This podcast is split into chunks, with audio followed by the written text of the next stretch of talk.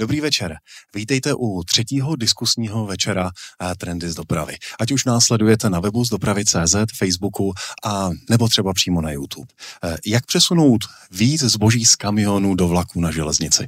Tak právě o tom bude dnešní večerní diskuse Trendů z dopravy tečka cé zet. Dokumentů, memorand a závazků se na tohle, témato, na tohle téma sepsali, dalo by se říct, už stohy. Ale realita očima laika vypadá tak, že kamionů na dálnicích přibývá a železnice nedokáže vyprodat kapacity, které má volné. Tak kde to drhne? O tom bude dnešní diskusní večer, do nějž přijali pozvání Martin Hořínek, jednatel a šéf Railtrans a také prezident Sdružení železničních nákladních dopravců ŽESNAD tečka cé zet. Dobrý večer. Dobrý večer všem, děkuji za pozvání. Jana Vládková, ředitelka E P Cargo. Dobrý večer i vám, Jano. Dobrý večer a taky děkuji za pozvání. Vojtěch Hromíř, generální tajemník Sdružení silničních dopravců ČESMAD Bohemia. Dobrý večer. Dobrý večer vám i divákům. A Aleš Villert, generální ředitel skupiny C S. Cargo. I vám dobrý večer. Dobrý večer a také děkuji za pozvání. Já bych na vás všechny měl jednu společnou otázku na začátek. Ten můj laický pohled, že kamionů přibývá a železnice nedokáže vyprodat kapacity, které má k dispozici. Říkám pravdu, a nebo je to podle vás úplně jinak? Martina Hořínku. Tak děkuji za úvodní otázku, která je poměrně jednoduchá, protože nemusíte, pane redaktore, být like, stačí si stáhnout ročenku Ministerstva dopravy, jak vypadá naše doprava v České republice a tam zjistíte, že železniční nákladní doprava již několik let stagnuje. Není tam žádný nárůst, od roku dva tisíce osmnáct se pohybujeme plus, plus minus na stejných číslech, jeden rok jsme minus jedna celá něco procenta, druhý rok to doženeme, protože kalamita s, s dřívím, ale neděje se nic a když se podíváme, jak silnice roste a kolegové mi to potvrdí, tak samozřejmě tam ty nůžky se rozevírají a docela značně.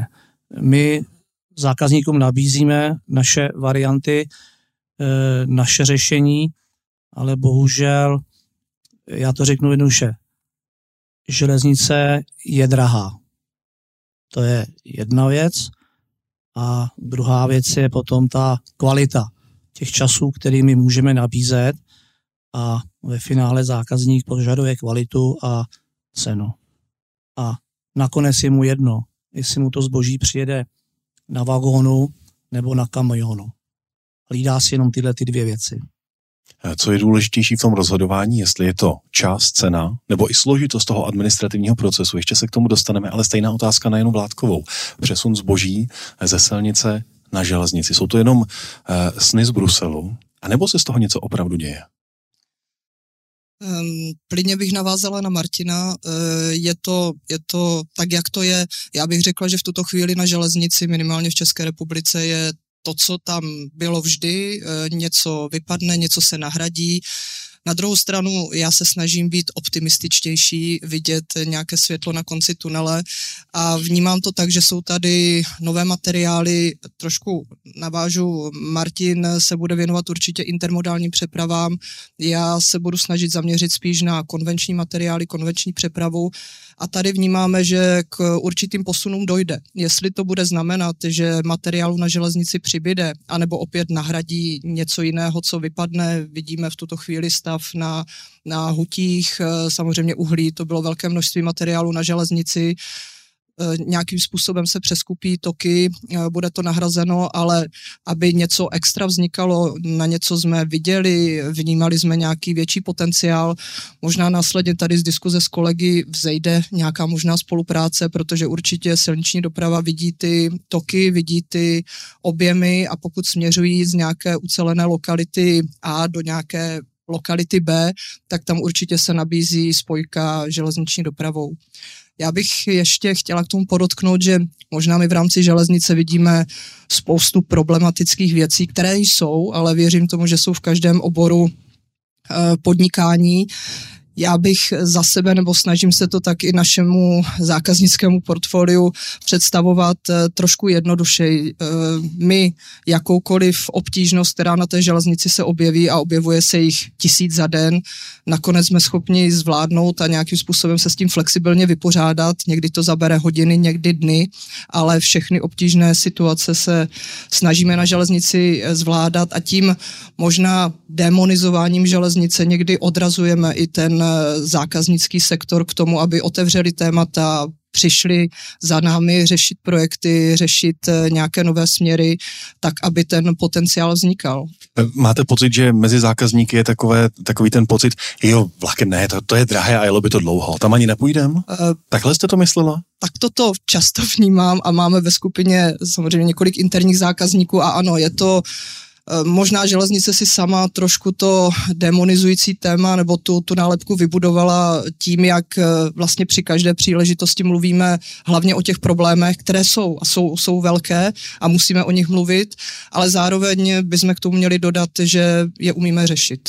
Vy jste zmínila nové materiály. Můžete jenom naznačit, kde vidíte za E P Cargo potenciál toho, co by železnice mohla do budoucna vozit? Určitě velký segment vnímáme teď ve stavebnictví, když to řeknu obecně nebo, nebo generálně, e, co se týká například popílků, které po spalování v elektrárně e, měly své lokální zákazníky, ten atrakční obvod byl pouze na, na silnici, bylo to všechno do padesát až sto kilometrů. V tuto chvíli popílky budou naprosto deficitní, budou se dovážet, budou to dlouhé vzdálenosti, dokonce už jsou nějaké první pokusy s importy e, ze zahraničí, ze vzdálených lokalit, takže dá se říct, že velké množství tohoto materiálu materiálu, které bylo na silnici a vždycky tam mělo místo a i nadále určitě bude, bude muset být sanováno dovozem na delší vzdálenosti. A jenom pro, moje, pro moji představu, v jakých vozech se vozí popílky a dováží? Třeba takové U A C S, cisternové, takové, říkáme tomu cibule někdy. Takže jako cement. To je takové typy vozů, které byly uh, dříve na cement, nebo i teď jsou na cement, ale už daleko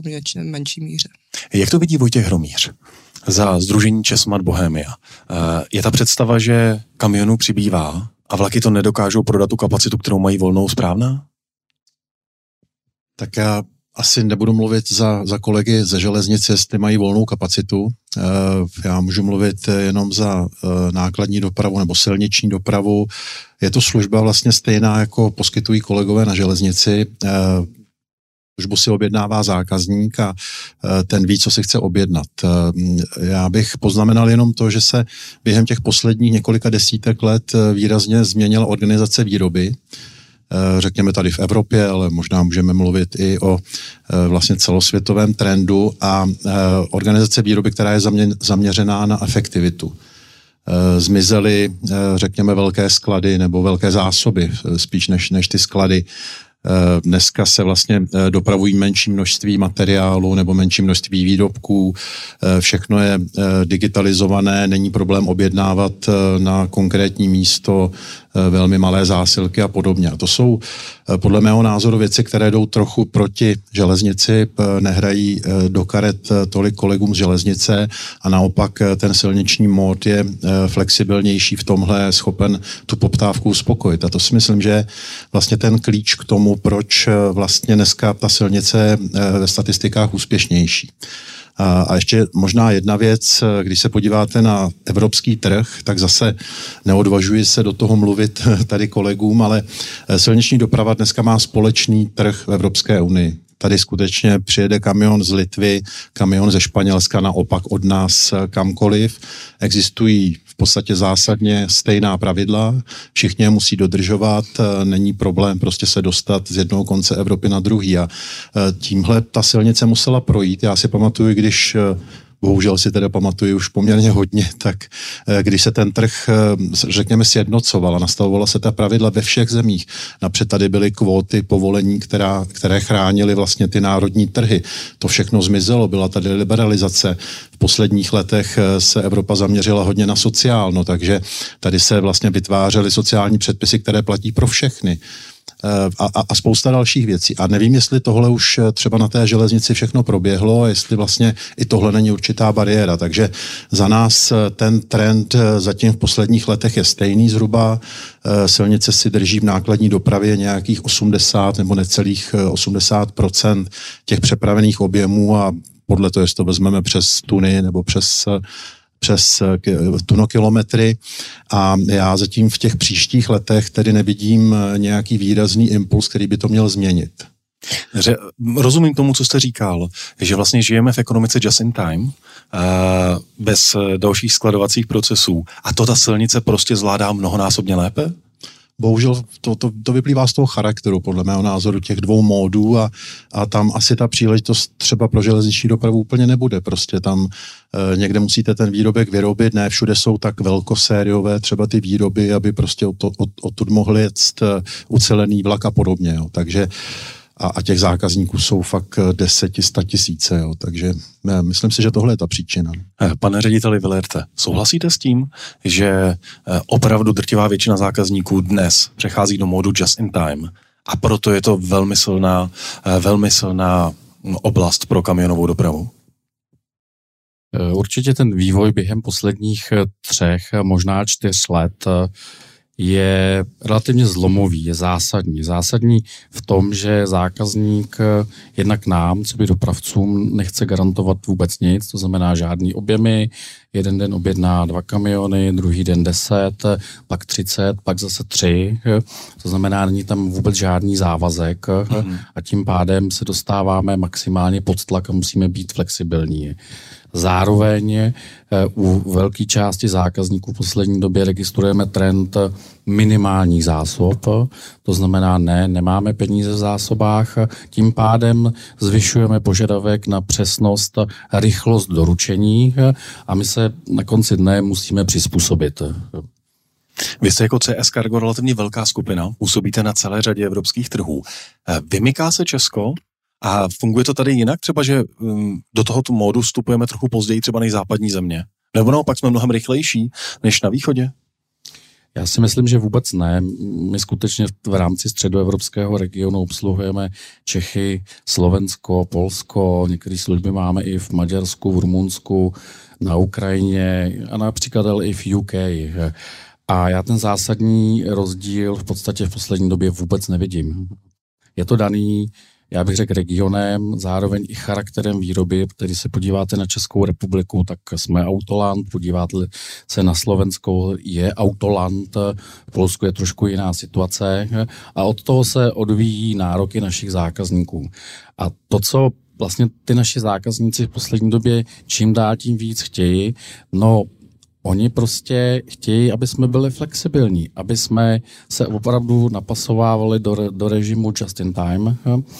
Mimochodem, my jsme primárně dopravně logistická společnost, to znamená, my nemáme úplně preferovanou jenom část silniční nákladní dopravy. Pravda, že jste speditéři velicí. No, my, my jsme zároveň i speditéři, takže, takže jak, jak letecká, tak námořní. Za poslední období jsme měli spoustu jednání se zákazníky právě o intermodálu, i jsme historicky nějaký projekty vlastně na železnici realizovali, ale já musím říct, že v poslední době těch pokusů je hodně, nejsme úspěšní a nejsme primárně úspěšní z toho, co jsem popisoval před chvilkou, to znamená díky flexibilitě a provozním omezením, kdy ten zákazník řekne, no nezlobte se, ale nás to jako nezajímá, jestli tady je někde čas dodání plus, minus deset, dvanáct, šest hodin, tak my to potřebujeme do dvou hodin a ve chvíli, kdy nedodržíte termín, tak už vás penalizuje a, a po nějakých šesti osmi hodinách ohrožujeme třeba i výrobu a zastavení linek. Takže dostali jsme se do poměrně velkého extrému. Chce se mi říct, nejsou zákazníci nákladní dopravy příliš zhýčkaní? Protože tohle je přeci velké riziko i pro vás jako kamionové dopravce. Suplujete jim v podstatě na dálnici jezdící sklady a v okamžiku, kdy kamion nepřijede v podstatě v rámci několika desítek minut přesně včas, tak vám hrozí obrovské sankce. Je tohle to, co sami chcete? Máte pravdu, rozhodně to není naše přání. Jako to. Z druhé strany, před chvilkou tady zaznělo od pana Hromíře, že máme volný liberální trh a zákazníkům, jestliže my toho zákazníka neobsloužíme, tak to zboží nezůstává ve skladech, ne, nezůstává ve výrobě. Obslouží to prostě někdo jiný a je to konkurence z Polska, z Litvy, z Rumunska, obecně z toho Balkánu a ta konkurence je velká. Takže bohužel, ač nechceme a nelíbí se nám to, tak my se musíme přizpůsobit. Ještě než se dostanu k železnici, možná jedna otázka rychlá na Vojtěcha Hromíře. Zdá se mi to ze, z mýtných statistik, že klesá výběr mýtného od kamionů s českou registrační značkou, že ta konkurence tady v České republice je ta zahraničí a ta východní, jako to mluvil pan ředitel Villert, stále aktivnější a čeští dopravci tak jako trošičku ztrácí dech? No, no řekl bych o něco aktivnější. O něco aktivnější prošli jsme obdobím covidu, kdy se ty trendy na chvilku obrátily. My jsme před covidem vlastně pozorovali i určitou ztrátu těch tržních pozic tady pro české dopravce. A tak, jak se ty země na východ od nás, nebo možná na, na Balkáně, jak se také zvedají, jak tam roste životní úroveň, tak taky roste objem dopravy, který oni vyžadují. A my jsme prostě tranzitní země tady u nás, takže to směřovalo k tomu, že těsně před covidem, myslím, přesáhli padesát procent na vybrané mýtu, kolegové ze zahraničí, pak za covidu se to vrátilo trochu, protože měli určitá omezení a teď zase v posledních dvou letech, nebo třeba loni, nebo letos taky vidět, že zase převažují ty, ty výkony, které realizují oni na naší síti. To znamená ten podíl na české dálniční síti, podle statistik vybraného mýtného, ten podíl zahraničních dopravců, ten trend je neustále lehce, ale přesto rostoucí? Řekl bych, že teď posledních a asi fakt dvou letech po covidu, dejme tomu, pokud už tady skončil, tak, tak je mírně rostoucí zase. Vy jste na začátku zmínil, že pamatujete hodně, že pamatujete i ta omezení pro nákladní dopravu. Já jsem si v ten okamžik, když jste to říkal, vybavil kamiony, které stojí před hraničními přechody, dlouhé kolony a situace, kde je výhodnější ten kamion naložit v Lovosicích na vlak a projet rolou do Drážďan. To už se asi nikdy nevrátí. Ten trh je prostě mnohem dál. Tak nevím, jestli se to vrátí, možná se to vrátí. Počítám, že byste si přáli, aby se to nevrátilo. No tak rozhodně, já bych, já bych možná řekl zaplať pánbů, protože to, co nám přinesl třeba Schengen a vůbec volný pohyb přes hranice, tak to je obrovský benefit. Obrovský benefit, dneska už to skoro nedokážeme docenit, když tedy pominu kolegy, kteří jezdí ještě někam třeba do Turecka, do některých zemí, které nejsou v Schengenu, anebo když zapomenu na třeba utužené kontroly na hranicích kvůli migrantům. Tak ten volný průjezd hranice mi to, to je velikánský benefit a já myslím, že už se to snad, snad jako nebude muset vracet. Ale jenom k té role, ještě do, z Lovosic do Drážďan, tak to byl velký projekt, ale musím říct, že byl velmi masivně financován německou vládou. Takže bez státní podpory by pravděpodobně nikdy nejezdil. Nebyl to v podstatě přirozený projekt. Uh, Jano, Martine, uh, dokáže železnice aspoň v nějakých uh, oblastech splnit just in time požadavky dnešních, jak jsme tady o tom mluvili, možná až velmi zhýčkaných zákazníků, kteří z kamionů mají sklady na dálnicích vlastně, de facto? Jestli teda Jana dovolí, já začnu první. Já tvrdím ano, ano může. E, ne vždycky a za, za všech okolností, ale pokud jsou ideální podmínky na, na železnici, tak i my vozíme část zboží, který je v režimu just in time, ale je pravda, že v případě naší skupiny Metrans, my tam máme ještě, ještě ten, ten terminál, kde se může absorbovat e, nějaké jisté množství těch zásilek a, a k tomu zákazníkovi potom v té poslední míli a to potom jede tím kamionem a, a to splňujeme a já bych tady chtěl právě ten model vyzdvihnout, že, že my tady nestojíme proti sobě silnice a železnice. To kolegové to chápou taky tak, přikyvují a já rozhodně říkám, eh, oba dva módy spolu umí a já věřím, do budoucna i, i budou daleko lépe, lépe spolupracovat.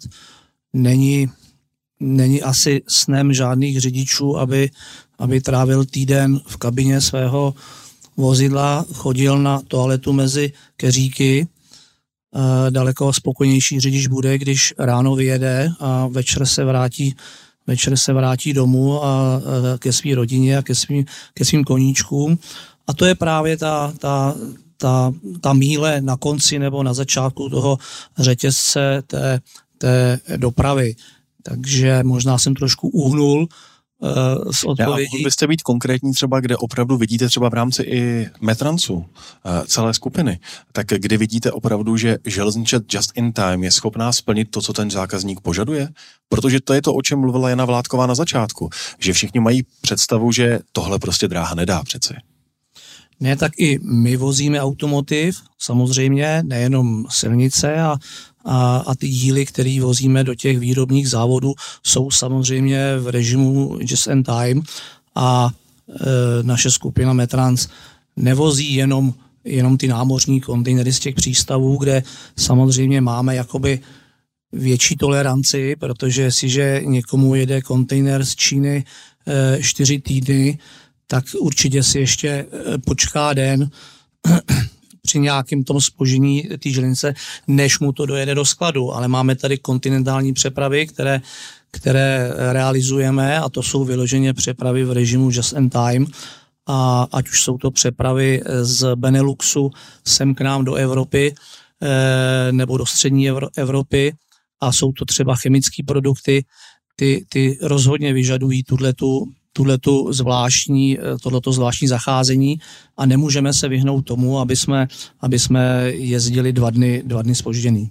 No ale daří se vám tohle? Teď máte za sebou jako železniční dopravci, kteří operujete na uh, středoevropském trhu, opět velké výlupky uh, směrem na německé Drážďany, uh, vlaky doslova, kdo se podíval třeba na online, na online uh, statistiky Správy železnic, se štosovaly před nádražím v Chebu.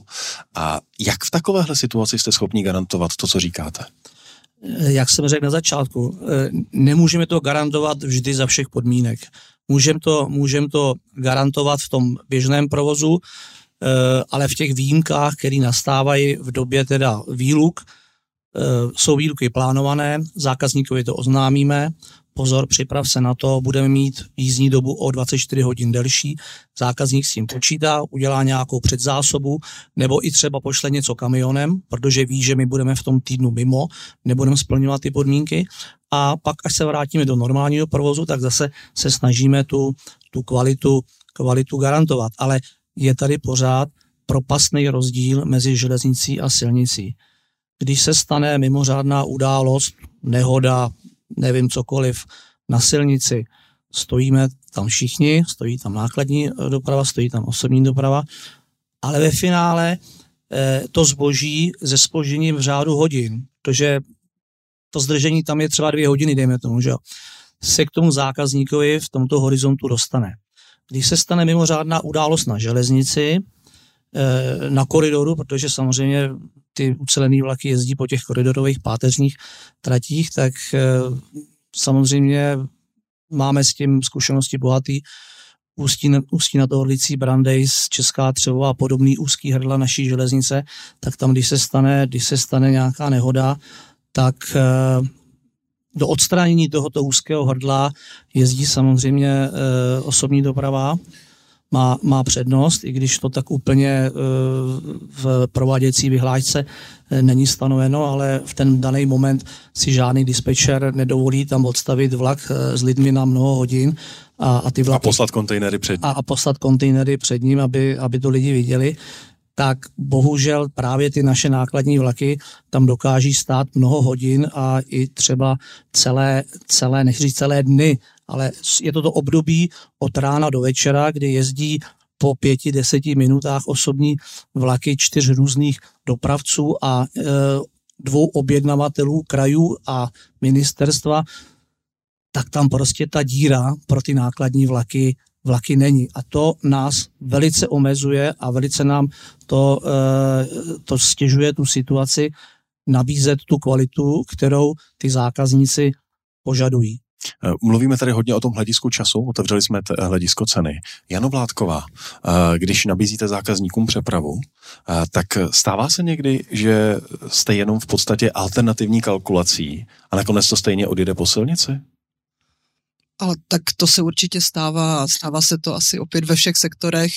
Ehm, neradi marníme ten čas, protože kalkulace jako taková může být jednoduchá, složitá, prověřujete spoustu věcí, strávíte na tom několik hodin, ne-li dnů a potom si dáváte hodně pozor, jestli jsou ty poptávky vůbec relevantní, od koho jdou, jak často se opakují, jestli to má ten reálný základ, jestli opravdu je vůbec šance, aby se dospělo k nějakému obchodnímu případu, takže nikdo nedělá rád práci zbytečně. Hodně jsme tu mluvili o tom, v čem je silnice silná, v čem je železnice silná. Jo, ale vy jste mi vůbec, vy jste mi úplně vzal jako možnost reagovat tady na Just in Time. Já bych ráda ještě přispěla, jestli můžu, že jsem chtěla navázat, jeden můj mezinárodní kolega říká, že železnice má čtyři problémy, jmenují se jaro, léto, podzim a zima a bohužel je to, je to tak, no, když se něco stane, tak my stojíme v zácpě, ale chtěla bych jenom připomenout Just in Time, samozřejmě můžeme se bavit o tom, jestli to je otázka minut, hodin, dnů,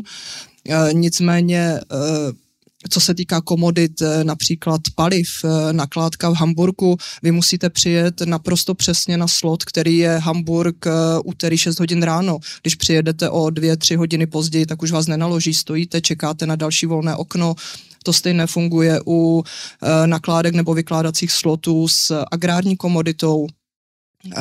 I s tím, že Německo samozřejmě, kde je většina těchto odběratelů, nerada nebo vylučuje postávání vlaků po síti, to znamená, my musíme velmi dobře plánovat tak, abychom byli přesně na hranici, předávali s dostatečným předstihem nebo rezervou, ale just in time, jestli můžeme říct, že vlaky umí dojíždět na hodinu a den, tak jak mají dojet, to samozřejmě dojíždí a to, že někdy nedojedou, protože je jaro, léto, podzim, zima, něco se stane na železnici, to je tak, jako kdybychom se dívali asi na silniční dopravu, kde my jedním vlakem obsluhujeme padesát šedesát kamionů a určitě z těch padesát šedesát kamionů i v tom režimu just in time máte některý, který nedojede úplně přesně tak, abyste si představovali a my to bohužel organizujeme v celém tom vlaku na jednou tu dávku. No a kde je podle vás železnice silná? Ať neskončíme u toho, co říkal Martin Hořínek, vlastně těch problémů, ale naopak, co železnici jde? Čím udržíte svoje zákazníky naopak? Um, ne... Ne, nechci sklouzávat. Mimo mikrofon říkal, těžko hledáš odpověď. Ne, nerada bych sklouzávala k tomu, že jsou komodity a jsou to takové objemy, které prostě na, na silnici skončit e, nemohou. Jo? To tady se bavíme, já nevím, o milionech, desítkách tisíc, stovkách tisíc objemu materiálu, který ani reálně na, na silnici skončit nemůže. Takže ano, je to potom jakýsi zdravý přístup, logika věci, to, že některé materiály na určité vzdálenosti a v určitém objemu prostě na té železnici jsou. No a já bych ráda jenom potvrdila to, že snažíme se odvést tu svoji práci a byť jsou ty problémy v tom denním provozu a jenom vám stačí, když si strojvedoucí zlomí ruku a nepřijde na směnu, nebo trakční vedení, nebo spadne strom, nebo prostě těch věcí, které se během toho dne můžou stát, je taková spousta, že to ani nechcete před tím zákazníkem otvírat a vlastně ho strašit. Takže my nechceme strašit, my chceme podporovat, ať to zkusí a děláme potom všechno pro to, aby se to povedlo a i když se to někdy nedaří stoprocentně, tak aby to ten zákazník nepoznal. Um, Martin Hořínek zmínil kontejnery. Uh, myslím si správně, že v kontejnerech jezdí víc a víc věcí? V kontejnerech jezdí všechno, co okolo sebe vidíte. Naši zákazníci se mě občas ptají, když ukazujeme náš areál, a co v těch kontejnerech máte. A já jim říkám, jedno, jestli jste doma, v restauraci nebo někde venku. Všechno, co vidíte okolo sebe, je dneska v kontejnerech. To, co se ještě před dvacet třicet lety nekontejnerizovalo, ať už to jsou nějaké substráty, ať už to jsou nějaké e, velko objemové přepravy, které se ještě do těch, do těch, do těch eh, základů vejdou. To všechno se dneska do, do kontejnerů dává. Vozí se tam šrot, který se tam nasypává. Kontejner se postaví, postaví kolmo na zem a magnetickým jeřábem se tam šrot do toho sype. Jezdíme do lesů s našima autama a tam nám do kontejneru cpou klády, stromy, vyloženě v lese, což taky před e, několika lety nebylo, nebylo myslitelné. Takže v kontejnerech dneska máme úplně všechno. všechno, co okolo sebe vidíte. A je tohle šance pro železnici? Právě ten unifikovaný přepravní v uvozovkách obal, který si, když jste mluvil o tom, že jste, nejste konkurentní módy, ale že si doplňujete, který si prostě na vhodném místě budete předávat? Určitě. Děkuji, pane redaktore. To je právě ten, ta budoucnost té železnice. To znamená intermodální jednotky, a nebudu říkat kontejnery, protože kontejnery jsou už tady poměrně dlouho, ale je tady šance i pro ty, i pro ty ostatní jednotky, které jsou manipulovatelné. A nemusí to být ty izokontejnery, které musí splňovat ty parametry, aby se vešly do těch lodí, aby byly stohovatelný v těch lodích. Takže máme tady v poslední době nějaké náznaky, že zákazníci zvažují, a můžou být i třeba trochu konkrétnější, přepravy, které jezdili nebo jezdí po kamionu, a jedná se o třicet kontejnerů v průběhu denně, který jezdí mezi Českou republikou a západní Evropou. Zákazník přišel za náma a říká, já bych, já bych tu železnici zkusil. Dáte mi cenu? Jo, dáme, jasně. Cena, hm, dobrá. No a jak to máte s tou, s tou kvalitou? Tak začneme vysvětlovat, že se budeme snažit, že tam budou výjimky, kdy nebudeme úplně pinklich, jak se říká, ale, ale že se jako nemusí bát, jako jo, že, že, to, že to může zkusit. Jo. To je to právě vzdálenost na odhadem tisíc kilometrů, jo, to je přesně to, kde, kde my bychom měli, měli umět něco nabídnout. A hlavně i těch třicet kamionů denně je samozřejmě problém, který jedou jedním směrem tam a zároveň druhým směrem zpátky, protože zpátky se vozí palety. Ale zákazník se ani po pěti měsících nerozhodnul. On má obavy. Má obavy, že když e, svoji flotilu kamionů prodá, odstraní, zruší, předá někomu jinému, řidiče propustí a přejde na tu železnici. A jak kolegyně říkala, je to možná i vyvolaný dlouhodobým strachem z té železnice, jak je popisovaná, jak, jak ten náklad stojí a poskakuje od semaforu k semaforu a, a nákladní auta jezdí. Prostě zákazník se nerozhod a, a ty přepravy zůstávají dál na, na, na silnici. Ale kontejnerizovat do intermodálních jednotek po Evropě, napříč Evropou, z místa nakládky do místa vykládky s použitím poslední míle samozřejmě, silnice, to je ten trend, který by jsme měli všichni chápat a měli bychom touto cestou jít. Pánové, já teď se obracím směrem k silnici. Pane řediteli Villerte, vy jste mluvil hodně o just in time, o tom, jak jsou zákazníci dnes v situaci, že prostě chtějí mít naprostou volnost a nechtějí se vůbec k ničemu zavázat. Není to ale tak, že nakonec vy jste prostě vždycky cenově výhodnější, nebo ve většině případů, pokud nebudeme mluvit o těch hromadných přepravách. To znamená, že tu zakázku získáte, ať je to jakkoliv, právě na tu cenu? Já to ne, nemůžu takhle úplně jednoduše, jednoduše potvrdit, jo, protože přece jenom naši zákazníci, byť jsou zíčkalí, tak minimálně v poslední době Green Deal, Fit for padesát pět hmm. sledují objem vyprodukovaného C O dva a, a, a snaží se vlastně zakomorovávat jednotlivý typy přeprav. Já bych řekl, že primárně je to ani ne obava, ale někdy i horší zkušenosti historicky z minulosti. To je něco, co u těch zákazníků zůstává.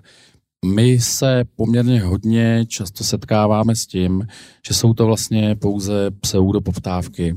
Je to něco, co ten zákazník, a bohužel je to třeba celá řada větších korporátních firem, vymyslí projekt, kdy každý, kdo tomu jenom trošku rozumí, tak ví, že to je projekt, který je nerealizovatelný.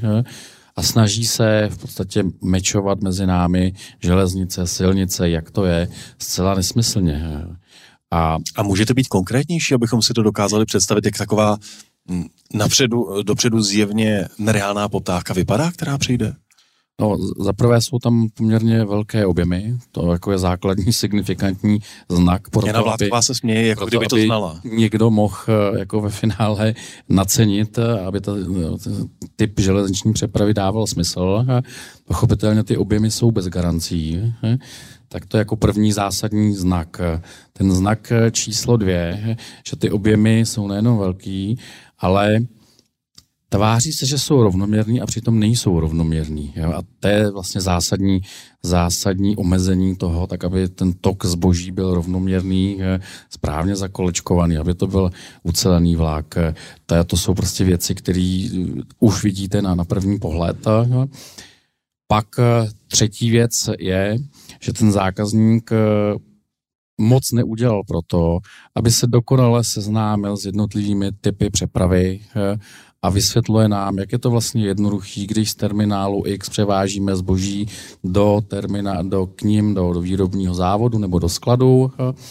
Dobře. A je tam prostě celá řada takovýchhle znaků, kde si řeknete, no, pozor, tohle asi jezdit nikdy ano, nebude. A, a vlastně, když se zeptáte, no a garantujete nám třeba čas vykládky, protože ten vlak se musí vrátit zpátky, že my musíme zase zpátky naložit, ty návěsy sundáme, odvezeme zboží, vrátíme se zpátky, no a to my nemůžeme.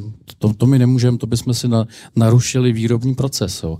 Takže to jsou třeba příklady toho, jak se dneska ty zákazníci chovají, kombinace možná špatné zkušenosti, ale zároveň spíš jako formálnosti toho, že něco děláme, ale tady to je úplně někde jinde. A vy jste otevřel tu nízkoemisnost, ten tlak na, to, na tu nízkoemisnost. Jak se s tímhletím bude do budoucna? Protože s příchodem třeba E S G a povinného reportingu E S G pro firmy bude důležitější a důležitější do svých i logistických toků vkládat společensky odpovědné způsoby přepravy, které způsobí méně těch negativních externalit. Tak jak je na tohleto kamionová doprava připravená? A nenahrává to naopak spíš vašim kolegům na železnici? Já si myslím, že ne. My jsme dneska aktuálně na začátku. Bavíme se o různých typech alternativních pohonů. Jsme dneska ve stavu, kdy provozujeme elektrický nákladní automobil, je to devatenáct celá pět tuny celkové hmotnosti, běžným komerčním prostředí. A vlastně jsme pouze zatím ve fázi testování, respektive ostrý komerční provoz, ale testujeme, aby jsme byli připraveni. Já si osobně myslím, že vývoj technologií, ať je to bateriový pohon, nebo to bude vodík, nebo to, to bude, budou to biosyntetická paliva, H V O, cokoliv dalšího, tak je před námi. A to, že dneska s tím poměrně zápasíme, je tam krátký dojezd těch vozidel, je potřeba infrastruktury, dobíjecích bodů, nasimulovat i jednotlivé projekty. Jo, těch otazníků dneska a provozních je tam celá řada, ale za dva roky, za tři, za pět, to může být úplně všechno jinak. Takže já bych z tohoto pohledu nevnímal riziko pro silniční nákladní dopravu o moc větší, například ve srovnání se železnicí nebo námořní přepravou nebo leteckou. Jsme na tom všichni stejně. Jak to vidí ČESMAD? Za vaše členy budou fungovat elektrické tahače a elektrické kamiony? Jaké jsou ty první zkušenosti? Nebo to bude slepá ulička Jary Cimrmana? Tak já myslím, že pan Villert tady zmínil, že u nich jezdí jedno auto v pilotním provozu. E, takových aut tady po republice je v tuhle chvíli pouze několik. Patří, C S Cargo patří mezi ty, kteří jsou spíš nejdál. E, jsou tak velcí, že už to musí zkusit, bych řekl. A chtějí to zkusit samozřejmě. Ale e, já bych řekl takovou věc, já jsem na začátku zmínil, že ta doprava je službou vždycky, ať je to železniční nebo silniční doprava, a je tedy službou e, pro nějakého zákazníka.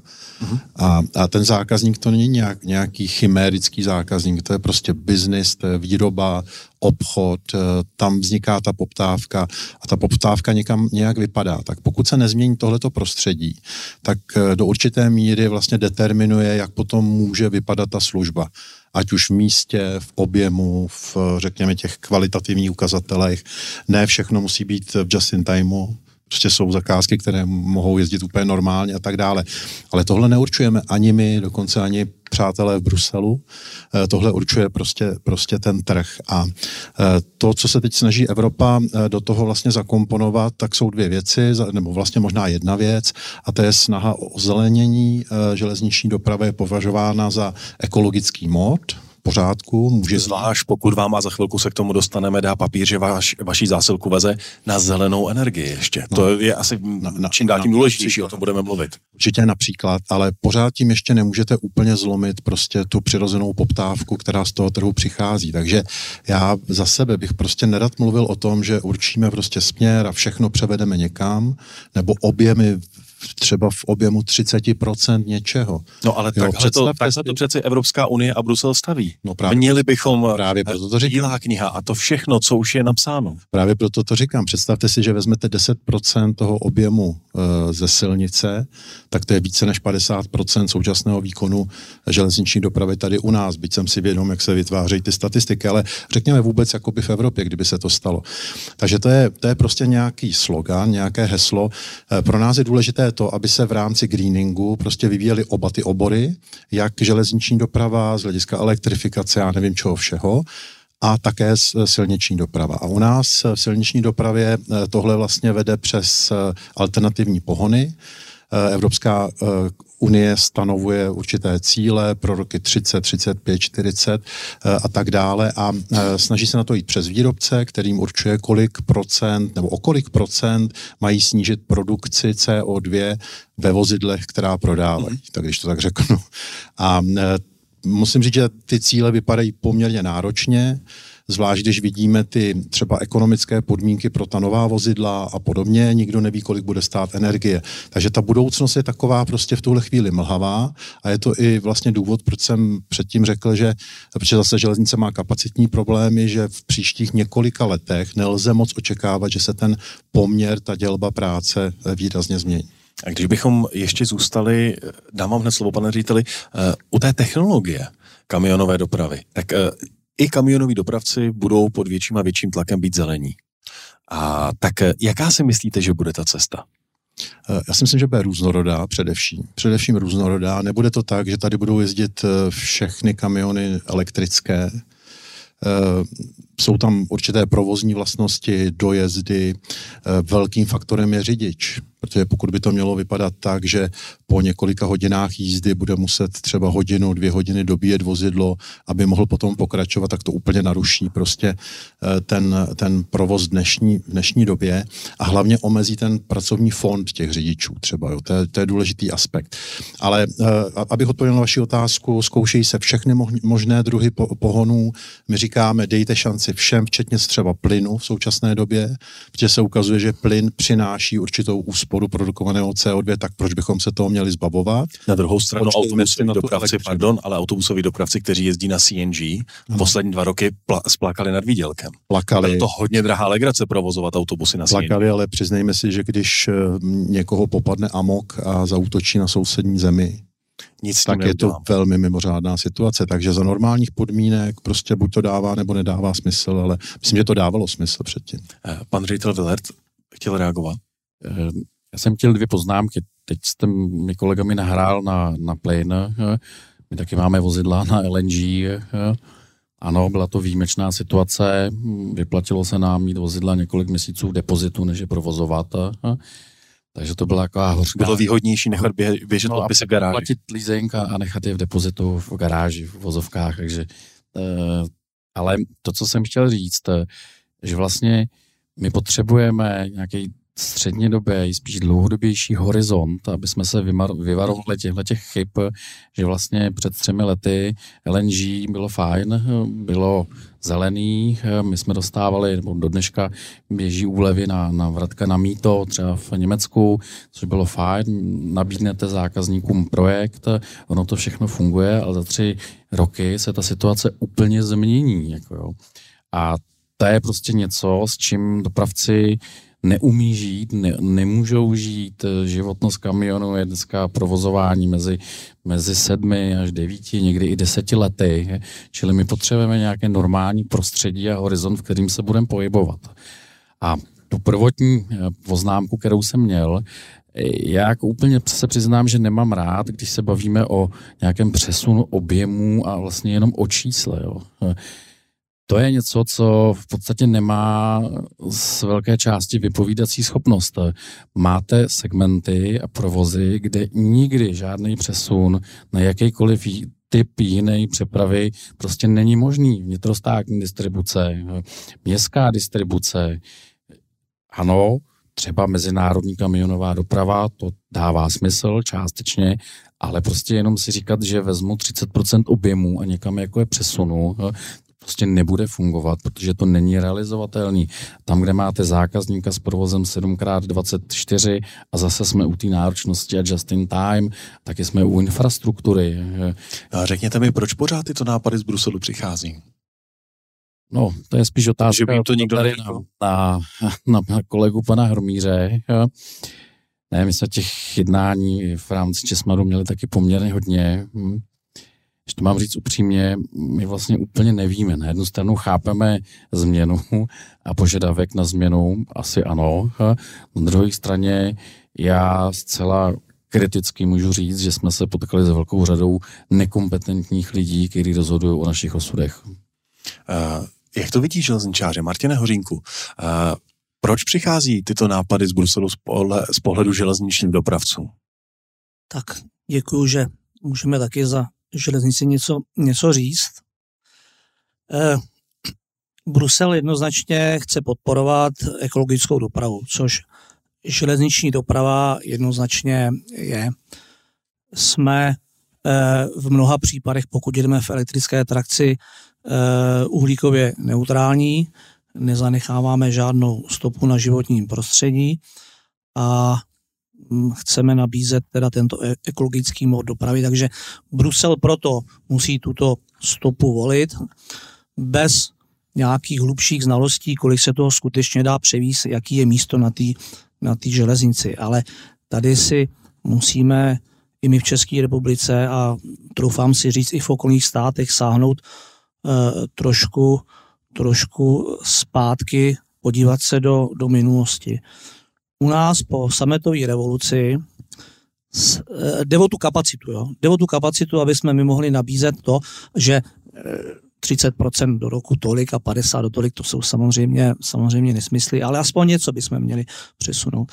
Ale vemte si, že my jsme tady po roce, po roce osmdesát devět minimálně dvacet let na té železnici pouze opravovali, dělali jsme perony na všech nádražích, tím pádem nám ubyla kapacita na předjízdních kolejích, to znamená pro nákladní dopravu se za dvacet let, možná dvacet dva, dvacet tři let, neudělalo na té železnici vůbec nic.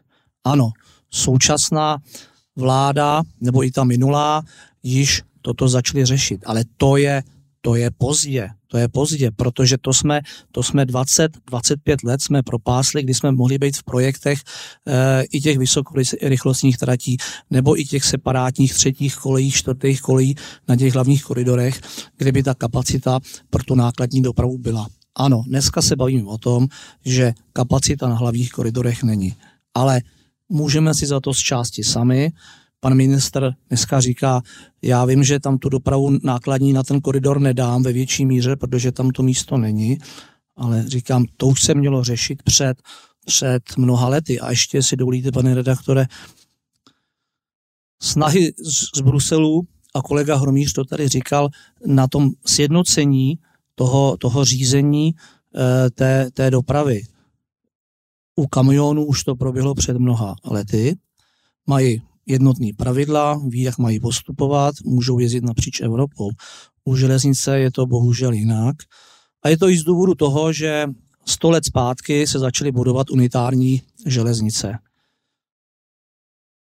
V Česku, v Německu, ve Francii, kdekoliv jinde. Bez ohledu na to, jaká je přechodnost vozidel do sousedního státu a jaký jsou, jaký jsou způsoby řízení dopravy, návěsní, návěsní soupravy, zabezpečovací zařízení, napájecí, napětí, trakční. Máme tady v Evropě pět různých napájecích souprav a něco okolo dvacet zabezpečovacích systémů na, na lokomotivy. Dneska nemůže být vyrobená lokomotiva, která vám projede eh, napříč Evropou, ne, že by byly koleje jiný. Koleje jsou v Evropě stejný, kromě teda e, nějakých výjimek.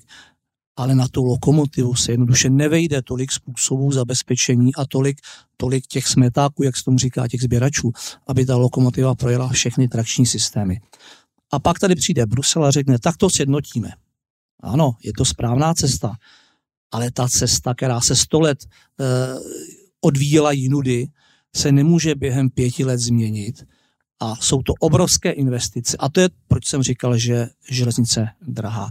Protože dneska, když přijde z Bruselu musíme mít E T C, to nás zachrání. Ano, my tady dneska nemáme žádný zabezpečovač, protože, protože Mirel není v podstatě zabezpečovací systém v tom správném slova smyslu a, a budeme dělat E T C. Je to obrovský drahá záležitost. Podpora nedosahuje slibovaných osmdesát pět procent. My to na ty mašiny dát musíme, ale je to v podstatě jenom přenos návěsních znaků, který dříve byly na těch, na těch eh, kladcích, kladcích nám do kabiny našich vozidel. Takže my platíme něco, co by měl platit někdo, někdo jiný. Pak tady byla, byla tady, bylo tady přezbrojení na, na tiché vozy. Obrovská investice opět, museli jsme se podřídit. Teď tady přichází nová myšlenka digitální automatický spřáhlo, jak, jak sjednotíme Evropu tím, že Evropa dneska je jednotná, šroubovka hák, ale protože někdo chce uspořit možná někde nějakého posunovače, tak vymyslí technologii za obrovský miliony euro. A kdo za to tam... by mohlo být posunovačů, že?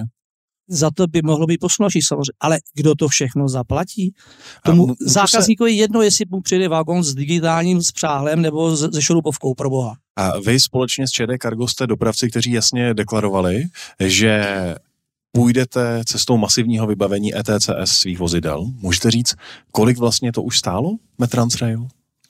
Tak Metrans Rail to stálo, když budu rychle, když budu rychle počítat, tři sta tisíc, čtyři sta tisíc, čtyři sta tisíc, pět set tisíc, půl, půl, půl milionu, půl, půl milionu eh, krát dalších ještě, kolik máme vozidel, dneska budeme ještě dvacet sedm, dvacet sedm přestavovat, no bavíme se v částkách okolo, okolo nějakých dvacet milionů v eurech třeba.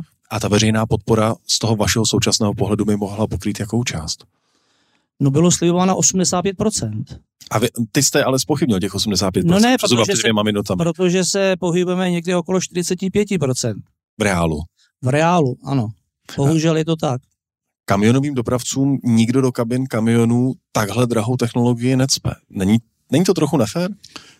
Tak takhle drahou technologii nám tam nikdo necpe, ale taky nám tam cpou technologii, ale je to v jiných řádech zcela. Budeme muset během příštích dvou let vyměnit v x desítkách, možná vlastně stovkách tisíc, vlastně v milionech, když vemu celou Evropu, tachografy. Ale ta investice je v řádu, řekněme, dvou tisíc euro max na jedno vozidlo, alespoň se zdá. Ale já jsem chtěl reagovat na tu pozvá- poznámku k infrastruktuře, speciálně tady u nás v České republice. To je to, co naprosto uznáváme, že kolegové na železnici mají prostě problém s kapacitou, s, s funkčností a tak dále. Ten příklad teď, tak jak to nejelo na Německo, tak ten je výmluvný. My mimochodem jsme spoluvlastníky dceřiné společnosti, která provozuje kombinovanou dopravu vnitrozemskou, v nesrovnatelném měříčku, měřítku třeba s Metransem, ale alespoň přes ně máme možnost pozorovat vlastně, jak, jak to funguje nebo nefunguje a já jsem právě chtěl říct, že to není jenom tady u nás vlastně, protože ten podíl těch osmdesát procent nebo sedmdesát pět procent, který má silniční doprava, tak je všude v Evropě, ve všech zemích až na nějaké výjimky a to má nějaký, nějaký důvod. A ten důvod nebude jenom v tom, že jsme tady zanedbali my zrovna v Čechách tu infrastrukturu, ale zřejmě tady se něco děje v těch ostatních zemích. Takže já bych právě jako to hledal spíš v tom, co jsem zmínil předtím a to je, to je ta poptávka. Já se obrátím ještě na Janu Vládkovou. Možná jsme nedokončili to téma té zelené přepravy a toho tlaku na tu nízkoemisnost. Je to něco, co v nejbližší době může být šance pro železnici? Že dokážete přepravit zboží ekologicky a ještě k tomu tomu zákazníkovi vystavit papír, že skutečně tím, že zapojil železnici a že se dopřepravili navíc ještě na zelenou energii, protože to se dnes děje, takže tímhletím způsobem si může odškrtnout některé povinnosti v rámci E S G a společenské odpovědnosti. Víte, já zatím vždycky vidím to tržní prostředí, ve kterém se pohybujeme. Hmm. Zaplatí za to, připlatí si, uh... Je to krásná myšlenka, ale my vlastně ve všem A mně to připadá, že my jsme v takové trošičku spirále. E, přesun ze silnice na železnici, tady nikdo nepřijde s vidlema a ne, nepřevidluje to z jedné hromady na druhou. A přesun z železnice na silnici, někdy mi i připadá, že se na nás, jakoby na firmy, dívají instituce a, a ptají se, a co proto děláte? Ježišmarja, my jsme na tržním prostředí, my chceme biznis, my ho chceme nabídnout, my ho chceme zrealizovat, my ho chceme dělat. A, a potom se dostáváme zase k těm zákazníkům, kteří opravdu, a možná tam je tak trošku pro nás určitě stejně jak na silnici zakopaný pes, ty investice, ať už do vagónu, do lokomotiv, to je v řádu desítky let, jo. Máme tady lokomotivy, které jezdí padesát let, máme tady nové investice do multisystémových lokomotiv, do nových typů vagónů a tak dále a my v podstatě nemáme tu garanci toho zákazníka žádnou.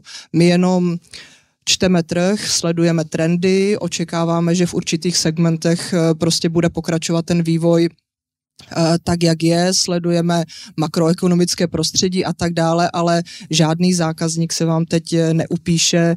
Já si pamatuju ještě smlouvy, které byly na deset let, potom na pět let, potom na tři, potom na rok. Teď máte vítězství, když sjednáte nějakou zakázku na kvartál na, nebo na měsíc. V podstatě se dostáváme do hodně spotové ad hoc báze a potom jako zase pokračuju v té spirále, když Správa železnice nás ptá, tak jaké máte pravidelné trasy, jaké máte objemy na příští roky, ať my víme, co máme stavět, rozšiřovat a tak dále, ale my od těch zákazníků prostě nemáme lautr nic, takže je to podnikatelské riziko velké, do čeho se půjde a vracejíc se k vaší otázce, je to výhoda pro železniční dopravu, no jestli ten zákazník za to zaplatí, tak uh, ano. Určitě některé firmy mají své kvóty, mají svoji společenskou zodpovědnost, dbají na to, chtějí to, uh, automotivem počínaje, ale jestli mi tamhle agrární trader zaplatí za to, uh, že pojede za zelenou elektřinu, to nevím úplně, jestli je pod takovým tlakem, aby to udělal. Takže možná spíš opačně. Pokud by železnice nedokázala tohleto, tohle dodávat, tak by o ty zakázky mohla přicházet? Martin Hořínek? Já do toho vstoupím. Jsou zákazníci, kteří již dneska se ptají, jestli můžeme dát nějaký certifikát o tom, že, že to bylo přepraveno v uhlíkové neutralitě. Naše společnost tyto, tyto certifikáty nabízí. Je to z důvodu toho, že jsme se u německého tyfu nechali certifikovat, že jsme uhlíkově neutrální, teda systém našich ucelených ucelených vlaků, včetně teda i ty přikládky na těch, na těch terminálech a, a, a jelikož tam úplně stoprocentně není všechno elektrický, když máme elektrický, elektrický jeřáby, který přikládají kontejnery, tak pořád jsou tam ještě nějaký, nějaký části, kde dieselová lokomotiva musí něco udělat, takže ten zbytek, který nám to teda kazí, tak musíme kompenzovat a musíme, musíme, musíme, musíme ty kompenzace platit, z důvodu toho, aby jsme mohli zákazníkům ten certifikát nabídnout. Není jich moc, ale já věřím, že budou přibývat, protože je do toho, do toho budou, budou tlačit i ty, i ty koncoví, koncoví příjemci nebo ty exportéři, kteří budou potřebovat prokázat, že e, zvolí šetrný způsob dopravy. A jestli ještě dovolíte, já jenom Janu doplním k tomu, co říkala, že nemáme ty smlouvy. No to nemáme samozřejmě, to nemáme, ale pokud chceme nabízet kvalitu, tak bychom měli jezdit ucelený vlak nebo jakýkoliv i třeba relační vlak, který je ale v pravidelném jízdním řádu. Že když nemáte vlak v jízdním řádu, nemáte kvalitu. Jakákoliv výluka, a že jich máme požehnaně, protože se staví, děkujeme za to, že se staví, ale zase se to musí trošku koordinovat, tak jakákoliv výluka nebo omezení provozu znamená, že vlak, který je objednan v režimu ad hoc, nemá vůbec žádnou prioritu, je až ten úplně poslední a potom ta kvalita se velice těžko, těžko těm zákazníkům dokazuje. A jestliže dneska Jestli chcete žádat o pravidelnou trasu, která nějakou garanci by měla mít té kvality, tak musíte žádat v dubnu na rok následující. A teď mi řekněte, kdo, kdo ze zákazníků, ať už na silnici no, nebo na, na železnici, přijde s tím, že má, já nevím, kolik set tun zboží, který chce přepravit. Na příští duben. A, a že to bude, že to bude za rok a půl od toho, co spolu, co spolu mluvíte. Takže to opravdu je velice těžké tyhle ty trasy získat a když tu trasu nevyužijete, tak ji musíte zaplatit. Zapla, zaplatíte stornopoplatek, že se tu trasu nevyužil. Tak to je velice těžké tu, tu kvalitu potom nabízet. Často se říká, že statistiky nákladní dopravy, ať na železnici nebo na silnici, umí předpovědět hospodářskou krizi. To znamená, že pokud začnou objemy přeprav postupně, a možná bych použil slovo plíživě klesat, možná to znamená blížící se ekonomickou recesi. Souhlasil byste s tím, pane řediteli Villerte? Já si myslím, že ano. My jako firma obsluhujeme v podstatě v řádech tisíce zákazníků ze všech možných segmentů, ať je to automotiv, ať je to e-commerce, rychloobrátkový zboží, stavebnictví. A když se podíváme na objemy loňského roku a letošního, zejména druhá polovina, tak my dneska vidíme, a já si netroufám říct, jestli to je recese, já bych to spíš jako v téhle fázi nazval stagnace, ale vidíme to tam, vidíme ten pokles. Ne, že ne. Jestli se díváme obecně na ekonomické ukazatele typu maloobchod a meziměsíční propady, tak to určitě indikátor je, ale z druhé strany si uvědomíme, jak se dražily jednotkové ceny zboží. Takže z našeho pohledu má mnohem větší vypovídací schopnost ten objem, který my vozíme. Uhum. A je to dneska napříč všemi segmenty v porovnání s, loňský, s loňským rokem níže. A je to jenom pouze o tom, jestli se bavíme, jestli to je osm, deset, dvanáct, patnáct a je v některých segmentech dvacet procent méně. A je to vidět napříč celou Evropou, nebo některé evropské části, nebo některé části Evropy ten pokles třeba nemají tak zásadní jako jiné? Je to v podstatě... Mm, O číslech, o kterých jsem mluvil, tak to je Česká republika plus okolní státy. Tam je to zřejmé, naše napojení, tím, že jsme exportní země, zejména Německo, tak je to evidentní. Jsou to v podstatě dvě propojené nádoby. Co se týká zbytku Evropy, ne, jsou tam poměrně velký rozdíly. Z druhé strany ten objem zase přepravovaného zboží, například ze Španělska, z Itálie, z Portugalska, tak není tak velký, aby dokázal v podstatě identifikovat, jestli se danému státu daří nebo ne a jestli je příslušná země v nějaký stagnaci nebo v recesi. A dá se vycházet v téhle úvaze i ze statistik mýtného? Ptám se, protože když jsem se díval na zářijové statistiky výběru mýtného tady v Česku, tak je tam pokles o dvě celá pět procenta. Vím, je to jednoměsíční výkyv a září nebývá tak silné jako říjen, listopad, prosinec, kdy se blíží ta hlavní obchodní špička. Nicméně přesto. Může to být nějaká ukázka třeba zpomalující ekonomiky? Tak docela určitě, mýto je velmi spolehlivý indikátor, protože počítá naprosto přesně. Já bych ještě nabídl jeden indikátor a to je náš barometr, což je vlastně kvartální systém zjišťování situace v členských firmách. Obvykle odpovídá tři sta až čtyři sta dopravců z celé republiky, což si myslím, že je velmi reprezentativní vzorek. A ptáme se na tři věci, ptáme se na to, vždycky se mimochodem zítra se zeptáme, když skončí DPHčko za poslední měsíc uh-huh. čtvrtletí a ptáme se, jak firma dopadla z dopravní činnosti v tom posledním čtvrtletí, jak to vypadá v tom právě probíhajícím, které začalo a pak se hlavně ptáme na to, jak vidí ti manažeři, vlastníci objemy zakázek na příští šest měsíců. A to mi připadá jako úplně nejlepší indikátor pro to, co se bude dít. Asi nikdo nedá za to úplně ruku do ohně, ale myslím si, že v těch uplynulých, řekněme, dvou letech nebo třech, kdy to zpracováváme, tak tam bylo vidět, kdy se vždycky ta nálada zlepšila, kdy bylo vidět, že zákazníci mají chuť objednávat, protože tam nejistota... Bylo tam takové to pocovidové nadechnutí se. Řekl bych, že to bylo zrovna v té době a ti, ti majitelé ti velmi vidí dobře, jestli ti zákazníci se cítí pevní v kramflecích, jo? Hmm. Jestli prostě už budu avizovat, že budu něco potřebovat přepravit. A napřed se musí něco vždycky dopravit, aby se dalo něco vyrobit, takže to potom souvisí i samozřejmě s průmyslovou produkcí a dalšími ukazateli. Takže velmi dobrý, podle mého názoru, předstihový. No a teď eh, říká to poslední vydání vašeho, poslední vašeho vydání. Indexu. Zítra se na to zeptáme. Rozumím, ale myslím to poslední, které, které bylo k dispozici. Tak, tak to bylo bohužel dosti chmurné. Bylo pesimistické. To bylo pesimistické, to bylo na konci července. Takže řekněme na druhou polovinu tohoto roku, možná až do začátku příštího roku a potvrdilo vlastně to, co jsme se dozvěděli v tom předchozím čtvrtletí a já už jsem čekal, že třeba, možná, tak ne. Tak ne. Tak ne. Jak to vypadá na železnici? Teď se ptám Jany Vládkové, Martina Hořínka, protože vy jste oba dva, kromě toho, že zde zastupujete svoje firmy, E P Cargo a Metrans Rail, tak jste oba dva aktivní ve sdružení železničních nákladních dopravců, ŽESNAD tečka cé zet. A už na začátku Martin Hořínek zmínil statistiky a, a také jste zmínili, že, a teď nevím, kdo z vás, že kůrovcová kalamita začíná být minulostí, která těm statistikám velmi výrazně v posledních letech pomohla. Jaký je tedy trend na železnici? Teď jsme slyšeli, jak to vidí kamiony. Jestli můžu jako první, protože Martin určitě doplní z pohledu intermodálních přeprav.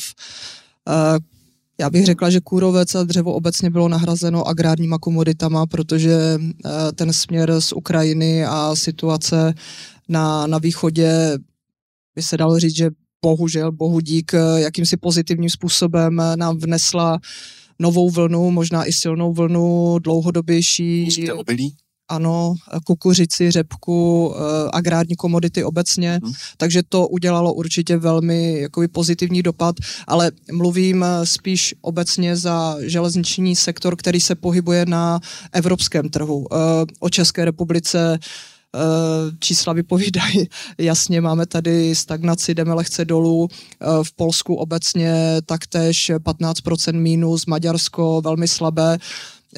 Takže obecně jakoby v naší společnosti tím, že jsme silně diverzifikovaní, jsme v každé zemi a vidíme to, jak je to přínosné, jak se to přelívá, tam, kde propadáváme, na druhé straně rosteme, takže z pohledu firmy a fungování na evropském trhu je to přínosem, tato diverzifikace, a v těch agrárních komoditách vidíme teď úplně takový raketový vzestup, ale zase musí být na to člověk připravený. Ono, my vidíme i stav na železnici asi s počtem odstavených nebo zaparkovaných vozů a Martina si potvrdí, kolik zaparkovaných intermodálních vagónů a celých flotil v řádu tisíců teď v Evropě je, a být připravený na nárůst byť dvou milionů tun agrárních komodit ještě v úzkém hrdle, široký normální rozchod, znamenalo za poslední rok úplnou revoluci, vytáhlo se z křoví asi všechno, co se vytáhnout mohlo, výrobny vagónu praskají ve švech, všichni chtějí agrární vozy,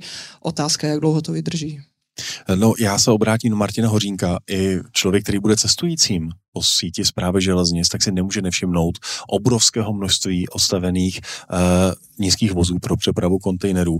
Dokonce už i na relativně vzdálených regionálních tratích, kam je musíte vozit dieselovou lokomotivou, což asi není úplně levná legrace je odstavovat takhle daleko na, na lokálkách.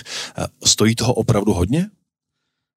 Stojí toho, stojí toho poměrně hodně, ano, máte pravdu, jsou vidět i, i místech, kde, kde, kde běžně eh, nákladní, nákladní vozy se nevyskytují, lokální trati. A je to z důvodu toho, že Správa železnic nemá kapacity eh, ve velkých uzlech, kde by, kde by se ty dočasně, dočasně nepoužívané prostředky mohly, mohly odstavit. Jednoduše, protože Praha třeba nemá žádný, žádný odstavný kapacity, kde by se ty vagony mohly nechávat, a proto my, když dočasně nějaký vozy nepotřebujeme, tak je vozíme třeba sto až sto padesát kilometrů daleko. Jo, my odstavujeme vozy v, v pod Krušnohoří, jo, to znamená, jedeme s uceným vlakem prázdných vozů a, a za týden na to třeba, když je zase poptávka, tak pro ty vozy jedeme zpátky, takže jsou to obrovský, obrovský náklady.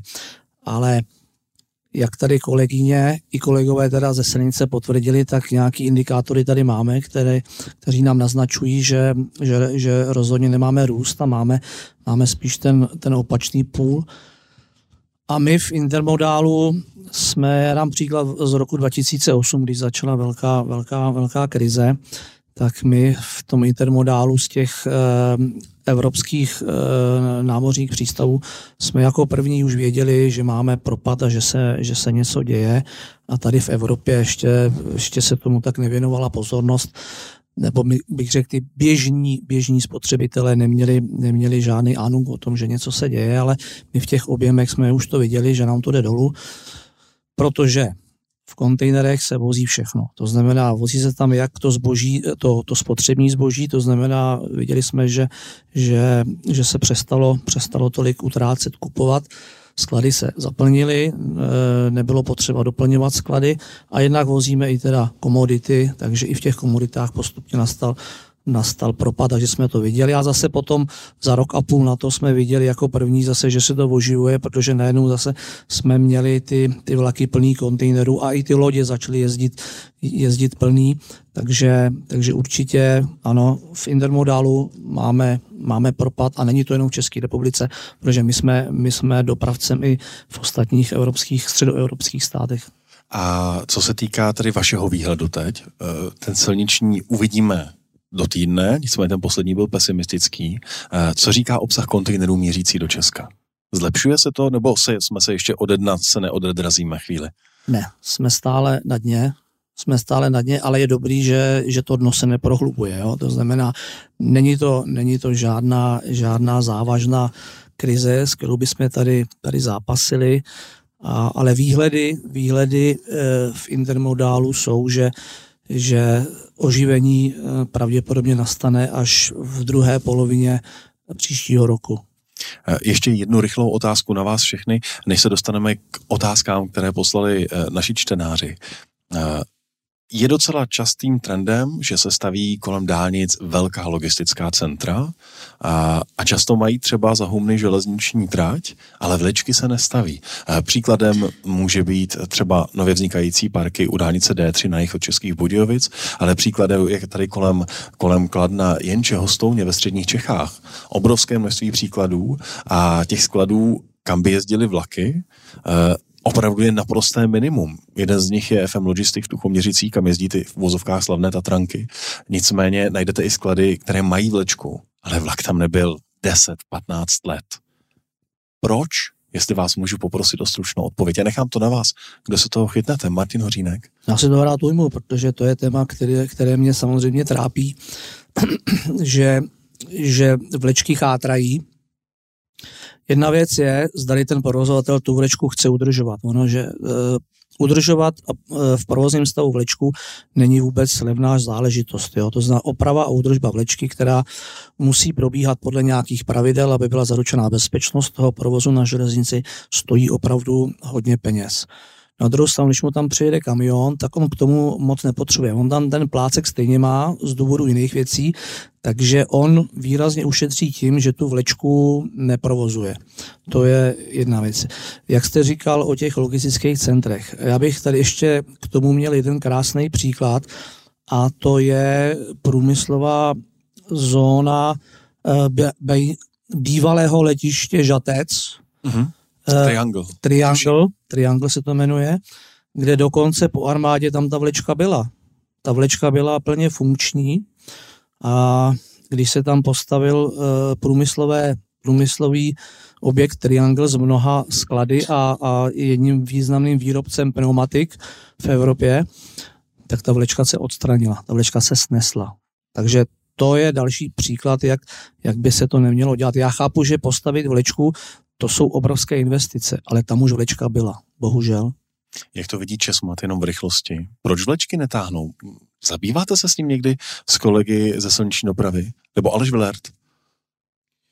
Já se troufám říct, že my bychom se museli podívat na to, jaká struktura zákazníků je v těchto logistických centrech. To, co tady zaznělo, ano, souhlasím, ve chvíli, kdy máte velký výrobní závod a ty objemy jsou velký, tak to smysl dává. Ale když se podíváte do našich zón, tak je to poměrně velký mix a třeba velká část skladů jsou takzvané multiklientské sklady, to znamená, máte tam x zákazníků, každý má svoji distribuci nějak zařízenou, hmm. může to být jenom pouze pro Českou republiku, může to být pro zbytek Evropy, těch variant je tam mraky a každý ten zákazník si ty své dopravní potřeby řeší individuálně a není varianta, oni se nepotkávají v podstatě, ty naši zákazníci. Takže z toho nakonec vyjde, že sice zákazníků je tam hodně, když spočtete počet kamionů, který se tam za ten den objeví, tak je to taky velký, ale oni jedou do dvě stě padesát tři různých směrů a vezou úplně jiné objemy každý. Jinými slovy, vlečka může fungovat tam, kde to logistické centrum má jednoho opravdu velkého zákazníka s velkou, například například s navážkou zboží z velké dálky a potom se to rozdělí a rozjede kamiony. Jinak myslíte, že to nemá šanci přežít? Já si myslím, že to tak je, jo, protože tak, jak jsme si na začátku říkali, ten tlak zákazníků na minimalizaci skladových zásob, na flexibilitu, vlastně velká část i na silnici se překlápí z takzvaných F T L neboli, neboli celovozových zásilek do dílčích, nevím český název, part L T L neboli part loady jako takový, což jsou menší, menší objednávky, pár palet, tak ten přesun je tam prostě individuální. Já to o tom nechceme mít zásoby, chceme rychle teď hned distribuovat a ne se zaobírat. A ještě rychlá reakce, než dojdeme k otázkám čtenářů. Martin Hořínek? Já bych ještě chtěl zmínit, co by mohlo být přínosem pro železnici. Vlečky jsme probrali, ty tam, kde nejsou, nebudou a ty, co jsou, tak ty budou ubývat, protože prvo si tady jsem říkal. Ale co společně se správou železnic by dávalo smysl, jsou to nakládací terminály ve velkých úslech železničních. Jo? To znamená jakási náhrada bývalých V N V K, to znamená příprava na budoucnost, co nás čeká, a to je city logistika. City logistika dává smysl, aby i do těchto uzlů přijeli zásilky vagónem, a nemusí to být intermodální jednotky, můžou to být klasické kryté vozy, a do těch měst, do těch měst už ten rozvoz by mohl být organizován těmi menšími vozidly, i nemusí to být ten kamion, který výjíždí do toho města, může to být, může to být tři a půl tunka, která ten rozvoz udělá, do budoucna samozřejmě v bateriovém provedení e-traku. A, a tady si myslím, že, že ministerstvo dopravy, správa železnic nasazuje správný trend. Já jsem byl u něka, několika rozhovorů, kde v rámci přestaveb uzlů jsou už v projektech tyto plochy připravované a rezervované právě proto, aby zákazník, který chce do budoucna využívat city logistiku, měl to místo, kde z vagónu to zboží na, na tu silnici e, do toho města přejde. Vy jste vlastně otevřel teď už jednu z těch čtenářských otázek, tak já vám ji rovnou, rovnou položím. Čtenář, který se podepsal jako bydlení podtržítko fanoušci, se ptá, pokud je infrastruktura karmo, kargo terminálu drahá, lze na ní čerpat státní nebo E U nebo NATO peníze, jako například mošnovské letiště? Máme být logistickým zázemím NATO, tak proč toho nevyužít i pro komerci? Jestli jsem pochopil dobře, jedná se o, o přístupové body ze železnice na silnici, jako to může být třeba, třeba Mošnov, tak já nejsem, nejsem příznivec stavění kolejí pro, pro jednoho, jednoho zákazníka. Aha. Ty koleje, které se staví, by měly být smysluplně postavené pro co největší, největší okruh zákazníků. A to, co jsem říkal před chvílí, to znamená v uzlech železničních, kde je spousta kolejí, tak už postavit jednu kolej, která bude mít dvě stě až tři sta metrů a bude sloužit pro zásobování té dané lokality, to mi, to mi smysl dává. Stavět mnoha kilometrové vlečky, kde zákazník představí záměr, že, že bude nabízet služby. OK, asi to někdo schválil, dotace na to, na to dostal, dotace se všeobecně teďko s nima se šetří. E, pan ministr slibuje, že bude dál podporovat přístupové body na, e, ze, ze silnice na železnici. E, bohužel v příštím roce z programu O P D zřejmě s vysokou pravděpodobností vypadne vypadne kapitola e, intermodální terminály, což je, což je veliká škoda, a zbývá nám pro, program C E F, e, který, který nabízí z evropských peněz výstavbu intermodálních terminálů nebo v případě výbavu intermodálních terminálů. Tam ale z vlastní zkušeností mohu říct, že, že teda je obrovský převis poptávky proti tomu, které projekty je možnost tohoto financovat. Takže přístupové body by se měly spolufinancovat, protože ty přístupové body budou otevřené pro všechny zákazníky a každý, kdo bude chtít si to zboží přivést po, po silnici a přeložit na, na železnici, tak by měl e, mít možnost to tam na tom přístupovém bodu udělat. Vojtěch Hromíř chtěl v rychlosti reagovat? Já jsem to chtěl doplnit, my se v tomhle určitě shodujeme. Pro silničního dopravce, který tady může vystupovat jako ne zákazník, ale ten, kdo vlastně bude realizovat celou tu přepravu, objedná si službu v terminálu, dostane, dostane ten, ten železniční díl a zase si zajistí rozvoz té zásilky, pošle tam třeba návěs nebo něco podobného, tak je ale důležité je to, aby ten terminál byl otevřený a neutrální.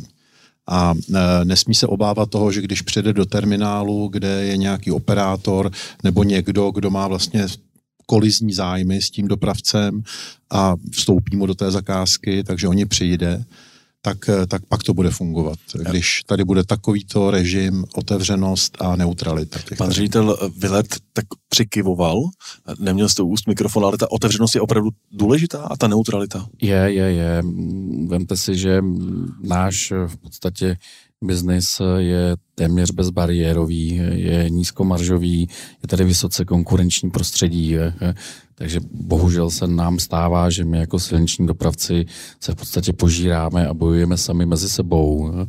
A ve chvíli, kdy do toho přistupuje další subjekt s jiným typem přepravy, tak je to něco, co si každý dopravce bude pečlivě zvažovat.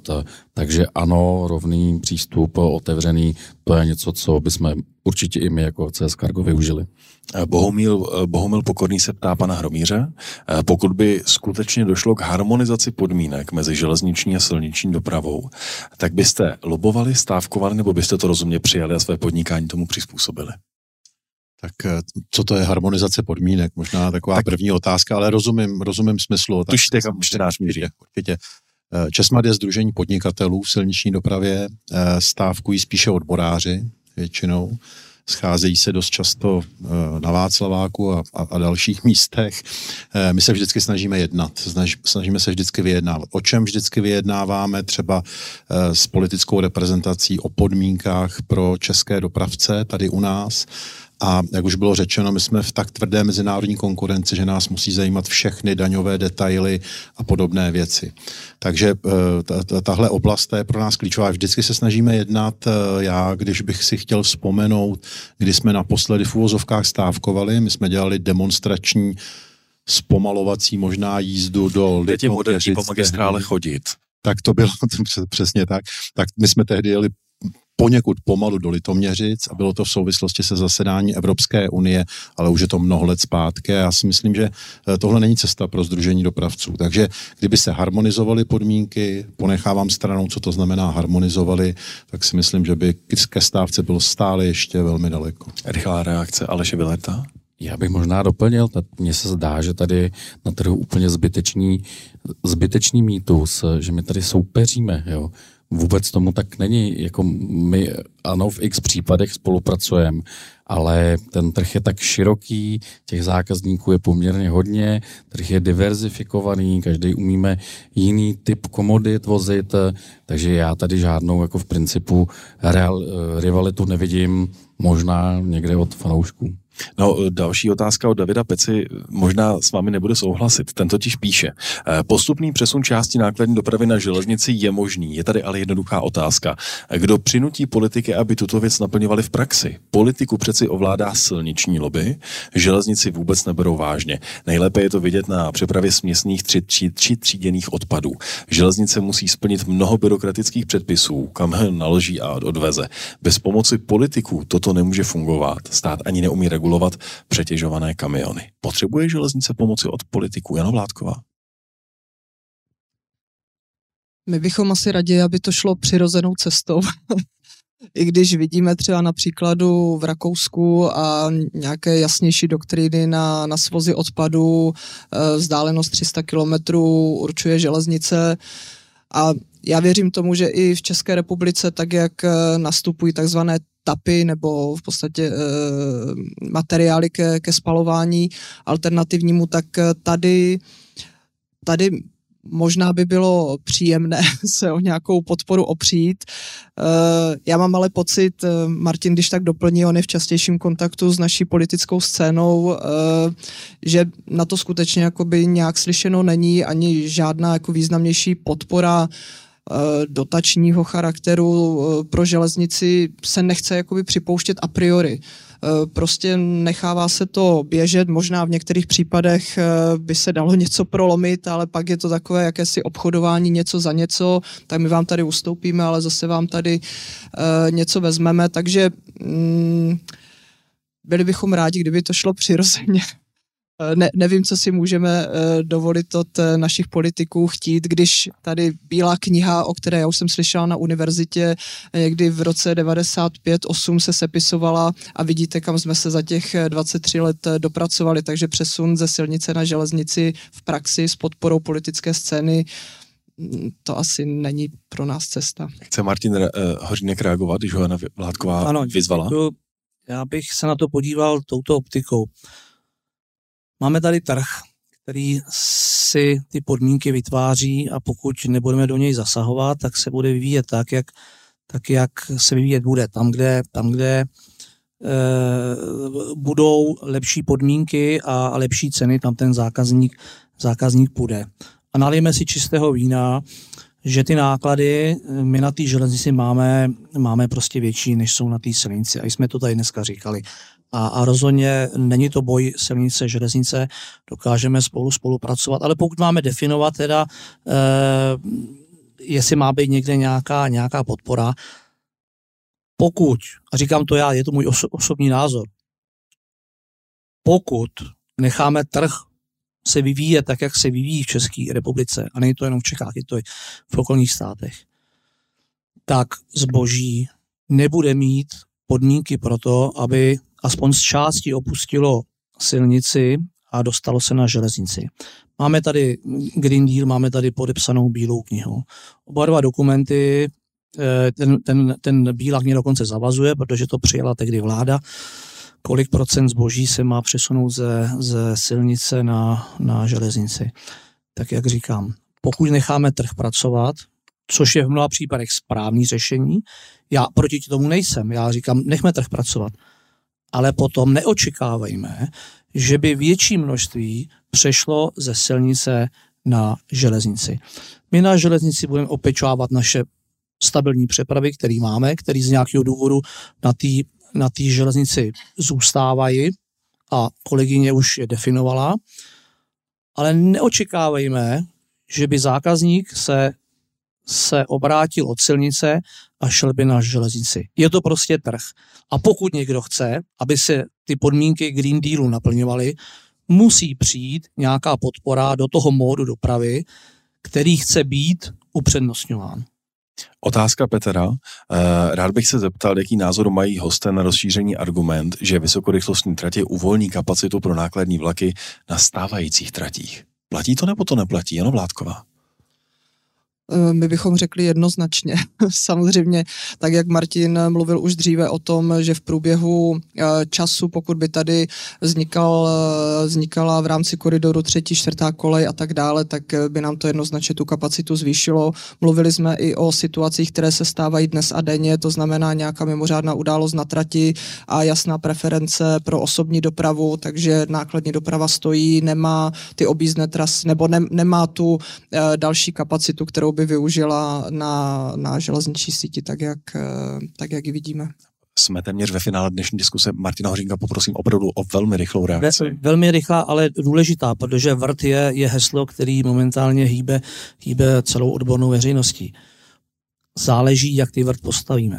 Pokud budou V R T v tom, v tom návrhu, který momentálně je, je prezentován Správou železnic, to znamená skutečně jenom průjezdy do, do, do velkých měst, bez odboček do, do, do menších, menších měst, tak potom, ano, samozřejmě, na, nákladní železnice bude mít větší kapacitu na konvenčních tratích, ale ne nekonečnou, protože na, na těchto tratích zůstane ostatní osobní doprava, která na V R T nebude moct jet z důvodu toho, že tam nebudou odbočky do těch menších měst a dále doprava objednávaná kraji pokud nebude nějakým způsobem usměrněna, tak nám tu kapacitu, kapacitu vybere spoustou regionálních rychlíků, který pojedou přes tyhle ty města a výrazně, výrazně nám tu, nám tu kapacitu tam nepřidá. Bude to lepší, ale nebude to o sto procent. Ještě dvě rychlé otázky čtenářů na závěr. Ta první je železniční. Jak to vypadá s vybudováním kontejnerového terminálu Malešice, libeňského přesmyku a vlečky do spalovny Malešice? Poprosím zástupce, že snad to rychlou odpověď. To asi nejlépe zodpovím já. Kontejnerový terminál Malešice nebude, to už je, to už je historie, která, která byla ukončena, tato, tato etapa. Místní obyvatelstvo bylo proti tomu a, a dosáhlo toho, že, že tam terminál nebude. Co se týká přesmyku v Malešicích, je to taková, bych řekl, trošku tragédie, protože přesmyk přes, přes libeňské Zlaví je potřeba udělat. Dneska, pokud jede co pět minut nějaký vlak po hlavním koridoru z Kolína na hlavní nádraží, velice těžko tam může v tom mezidobí projet nákladní vlak, který je šest set osmdesát metrů dlouhý a musí se rozjíždět, protože stojí u semaforu a čeká na tu jednu jinou příležitost, která tam je. No Takže... a ta otázka, pardon, byla, jak to s ním vypadá? No momentálně je to zastavené, to znamená, není vůle Prahy devět, aby tam, aby tam ten přesmyk vzniknul. A ještě otázka na vlečku do spalovny Malešice, která se bude týkat, to téma se bude týkat zpracování odpadů, nejenom tady v Praze, ale do budoucna všude? V Malešicích nám nastává velice úzké hrdlo, a to tím, že jednak, jednak v Malešicích bude mít, bude mít svoje depo, bude mít svoje depo Regiojet, ve spalovně už dneska má, má depo Arriva a má tam vzniknout samozřejmě... To je tuším teplárna. Teplárna. Teplárna, pardon, teplárna a má tam i, i vzniknout ten, ten, ten budoucí koncový bod pro to, pro to zásobování. Takže Malešice kapacitně budou na tom velice špatně. Ještě z důvodu toho zavedení linek příměstské dopravy, které mají jezdit přes Malešice. No a vlečka tady do spalovny, ptá se čtář, jak na tom je příprava? Já nevím, neznám historii. A... Pardon, vlečka do teplárny Malešice vždy byla, nebo připojová kolej je... Ten... nevím, možná nějaké... A ještě jedna otázka, která na závěr míří k silnici. Uh, jeden ze čtenářů uh, nám dal celou řadu uh, témat, polopravd a mýtů, abychom je okomentovali, abychom se k nim vyjádřili a většinu z nich jsme okomentovali během toho uh, dnešního večera a uvedli je na pravou míru. Řada z vás jste je zvedli sami od sebe. Ale je tady uh, jedna zajímavá fáma a prosí nás o komentář. Naprostá většina silničních přeprav je kratší než pět set kilometrů a nemá tedy smysl převádět dopravní zátěž na takto krátké vzdálenosti na železnici. Má prav... Je to pravda, nebo je to fáma? Vojtěch Hromíř. Tak já si myslím, že takhle obecně se to vůbec nedá vyvrátit ani potvrdit, ale je pravda, že ta hranice těch pět set kilometrů, když člověk uváží, že se musí něco někam naložit, přeložit zpátky a tak dále. Tady bylo zmíněno, že přepravy na vzdálenost třeba tisíce kilometrů dávají velký smysl pro kombinovanou dopravu a podobně, tak, ale takhle paušálně říct, že do pěti set to nemá smysl, to asi nelze. A dá se říci, že do pěti set je velká část těch přeprav, třeba které máte i ve svých statistikách, nebo kamiony jezdí na výrazně delší vzdálenosti? Tak určitě ve vnitrostátní dopravě, tak asi to by pan Villert docela přesně.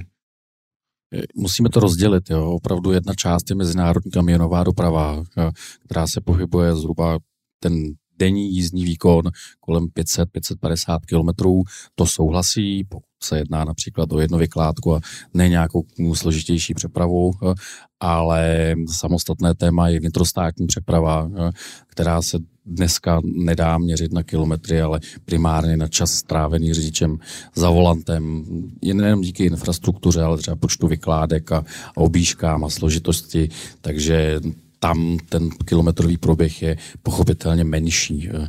Pro zajímavost by mě zajímalo, jak to má Jana Vládková a E P Cargo. Úplně na závěr, jaké jsou ty vaše délky průměrných přeprav na železnici?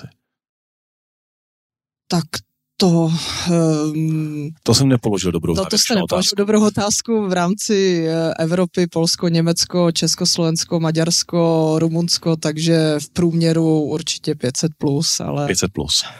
A úplně na závěr, všichni jste naznačili, že zatím ty objemy přeprav klesají a pravděpodobně není důvod k optimismu. A nicméně, váš osobní tip kdy se ekonomika a tedy i přepravy začnou zase v České republice zvedat. Martine Hořínku? Tak já už jsem to zmínil v předcházející části. Já se domnívám, že to, že to zlepšení nenastane dříve než v polovice roku dva tisíce dvacet čtyři a pokud bych se mýlil, tak budu za to rád, kdyby to bylo samozřejmě dříve. Jana Vládková? My se snažíme vytěžovat naše kapacity tak, aby, aby nás tady ten propad nebo ta stagnace nezasáhly. Určitě Martin to vidí na, na přísunu kontejneru a na té situaci, takže asi se dá věřit tomu, že druhá polovina dvacet čtyři je ten čas budoucího zlomu. Nicméně každý rozumně fungující tržní subjekt na železnici hledá všechno, co může vozit bez ohledu na to, jestli je propad nebo ne a, a dívá se všude, kde, kde se může pohnout a kde může vytížit svoje kapacity. Pohled ČESMAD Bohemia a Vojtěcha Hromíře. Křišťálová koule, ale... Statistiky? Predikce, extrapolace časových řad? Řeknu vám to v pátek, ale, ale já očekávám, že se to zlepší až na konci příštího roku. A Aleš Villert za C S Cargo, za velkého operátora napříč Evropou. My nevíme v podstatě, co povezeme zítra. Predikovat je, je velice složitý. Já, můj osobní tip je, že vlastně celý příští rok budeme bojovat sobě my, budeme bojovat, aby jsme vytížili správně vozidla a jestli nastane zlepšení někdy ke konci příštího roku, budeme pochopitelně rádi. Budeme na to připravení. Dámo a pánové, moc vám děkuji za naši dnešní večerní diskusi. Dámy a pánové, tohle bylo třetí vydání Trendu z dopravy tečka cé zet. Vysílali jsme pro vás živě z prezidentského salonku Tomáše Garrigua Masaryka ve stanici Praha-Dejvice a za to, že jsme mohli tenhle krásný prostor využít, také patří poděkování Správy železnic. Děkujeme moc a dobrou noc.